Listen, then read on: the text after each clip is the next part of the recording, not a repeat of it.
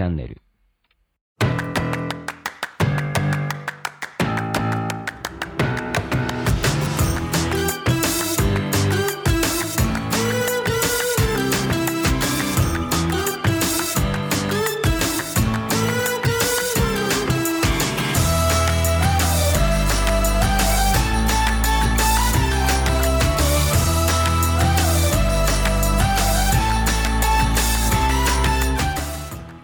は Broken Radio 大海です。この番組は日本の福祉を可愛くしたいをコンセプトに活動している私が起業やものづくりのことなど日々の自虐ネタ満載でお届けする音声コンテンツ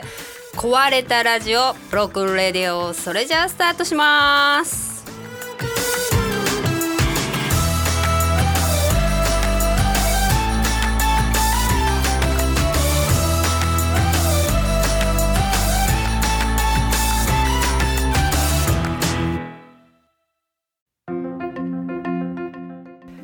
は、ようございます。今日はですね、うんと何日？12月16日9時ぐらい。10時か、もう10時になっちゃったかな。えっ、とね、えー先週末あのこんな状況になっていいたんですけど、まああのそんなに会場に人が来ないということで。もともとずっとねあの準備してた錦糸町の丸いのえー5階にミライルハウスさんっていうこうダイバーシティ発信の場所みたいななんかそんなところで、えー、とユニバーサルな e スポーツの体験会っていうのをねあのやらせていただいたんですけど、まあ、体験会といってもあのオンラインで中継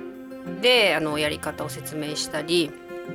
今回はですねユニバーサルの、まあ、機器を体験してもらうのももちろんそうだったんですけどあのゲーム会社さんもゲームに対してユニバーサルなこうなんだろう対応していかなければいけない時代になったというかソフト自体も障害者障害があるとかなんか病気があるとか何らかの理由で、えーゲームがしづらいみたいなのをソフト面でカバーできないかっていうところで皆さんねやっぱ取り組んでいてあの今回はあのセガさんにねぷよぷよのユニバーサル対応みたいな話を直接あなんかちょっとお話ししてオンラインでお話ししてもらえませんかっていう話をしあのお願いしてたんですけど、まあ、録画でも何でもいいんでっていうことだったんですけどあのご担当の方来ていただいてそこから配信していただいたんですけどね。あのななんでしょうね。そこれはその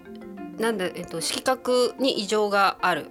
何らかの異常がある方がそのぷよぷよの色が変わって見やすくなるとかあとねあの今回すごい分かったんですけど色を変えまあ何タイプかあってあの色の濃さもあるんですけどやっぱりそこにはまらない人っているんですよね。もうほんとそれぞれでその緑が見にくい青が見にくいいろいろあるんですけど、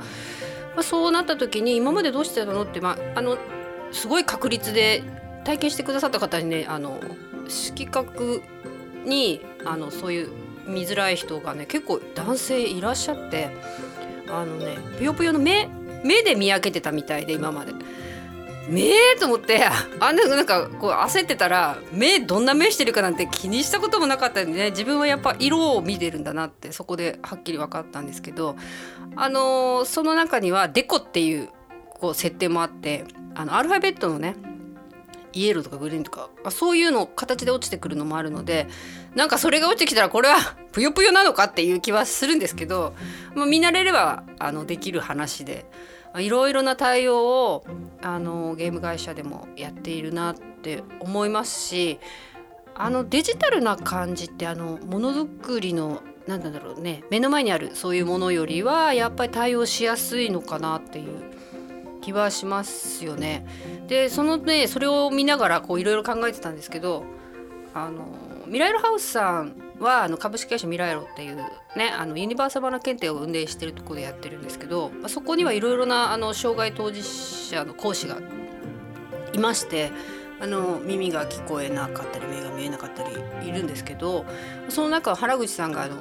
全盲で生まれた時からね目が見えないんだけれどもゲームが大好きと。だゲームの概念自体をどういうふうに捉えてるのかっていうのはやっぱりわからないですね私たちもね。でパワプロね野球ののパワプロがすごい得意で昔からやってるっていうんですけどまずは野球というものがどういうふうに行われているかだからゲーム版みたいなああいう立体のもので手で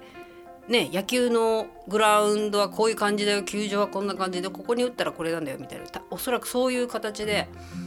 覚えているのかちょっとこの辺もねまたそのうち詳しくお話ししたいなと思うんですけどあのゲームやってる動画自体をちょっと見せていただいたんですけどあのあれですねその解説がゲームの中でも入るんですよこう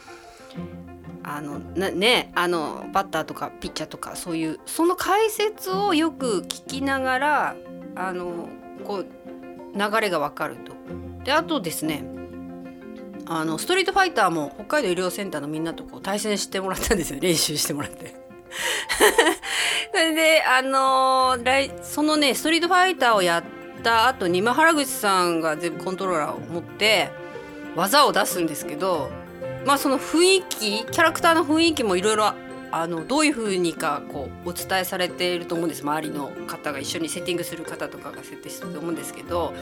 終わった後に聞いたらそのストリートファイターだと前に行く後ろに進むみたいなその臨場感の音がすごく分かりやすいそうです。前行く後ろ行くって。ねそこまであのオーディオ音に関して注意力を払っていないなっていうことが逆にすごく分かってあの自分たちはその目でこういろいろ感じるわけですね。認識するっていうとこなんですけどこう目をつむった時にあのそのキャラクターがね前行く後ろ行く前進そうね上ジャンプするしゃがむっていうのを音で捉えてはいなかったのであこのなゲームを作る時の音はものすごい大事だなと思います思いましたよね。なんか、まあ、もちろんあの自分が音声配信してるので余計思うんですけどやっぱ YouTube とかその画面で見るものって目でこうやるので音に多少音が雑でもなんか流せて聞けるんですけど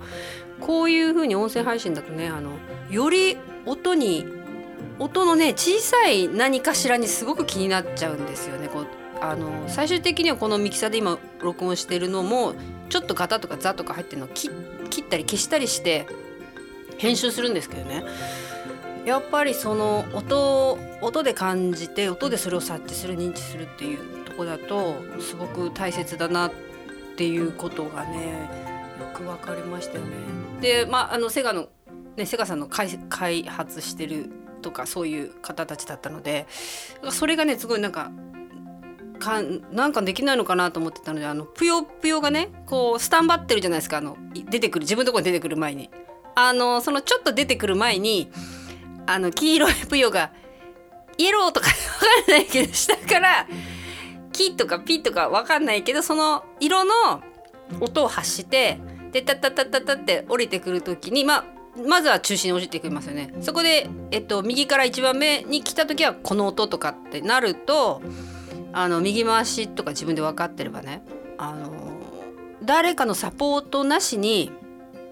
一人でぷよぷよはできちゃうんじゃないかなっていう気がするんですよね。だからその時に何個の音が必要なのか分かんないんですけど現今でもそのぷよぷよが何かしらする時にと設定されてるのが30個ぐらい音があるって言ってたかな。そんなこともまあ気づかない、まあ、普通にあのすごくねあのぷよぷよやってらっしゃる方だとは分かってると思うんですけどなんかあそうだったんだと思ってそれをうまく配置してあのお邪魔ぷよがいなくなればなんかできんじゃないかなとかねちょっと新たにそんなことも思いましたよね。うん。なんかやっぱり実際やる？いろいろ見る？それを見るっていうとすごい大切だなと思いますしやっぱりね本当にだんだんだんだんね全てじゃあオンラインでって今なってますけど本当に皆さんに会えない時代というかそういう状況になってますけどなんとかね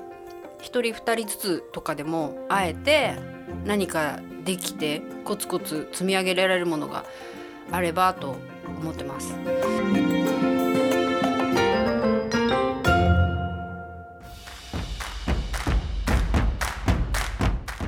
はいえー、それで私今帰ってきたばっかりだしまた今日はねあのものづくりの方に、すぐシフトしないと全然また間に合わないみたいな感じなんですけど来週またですねクリスマス間近に札幌市内の児童館で児童館がねちょうど10周年になるっていうのでオリジナルで、えっと、絵を先生たちが描いてくれてそのフォトスタンドフォトフレームを子どもたちみんなであの作っちゃおうっていう感じでねキットを今作らせてもらってるんですけど30セットぐらい。それがねあの結構時間かかるんですよ。レーザーカッターで。ビーンってね。あっちゅう間にはできないんですよね。これも配置したりがどうしあのなんだろうね。うまうまい効率でこの板の中にどれだけ何を入れてねあのカットするかとかって言って。まあそうなのでまあそれもこの状況を見てその工作教室ができなければキットだけ皆さんにお渡しして子どもたち一人一人空いた時間でやるっていう感じで。まあどうなってもいいようなワークショップの作り方道具の作り方作業のお伝えの仕方とか、まあ、だんだん変わってきてるかなと思いますね。あの児童館もね、えっと、行けなくてもできることたくさんあるのでもう20年やってるので、えー、やめないでお互い 先生たちともね協力しながら頑張っていきたいと思います。それじゃあまたね。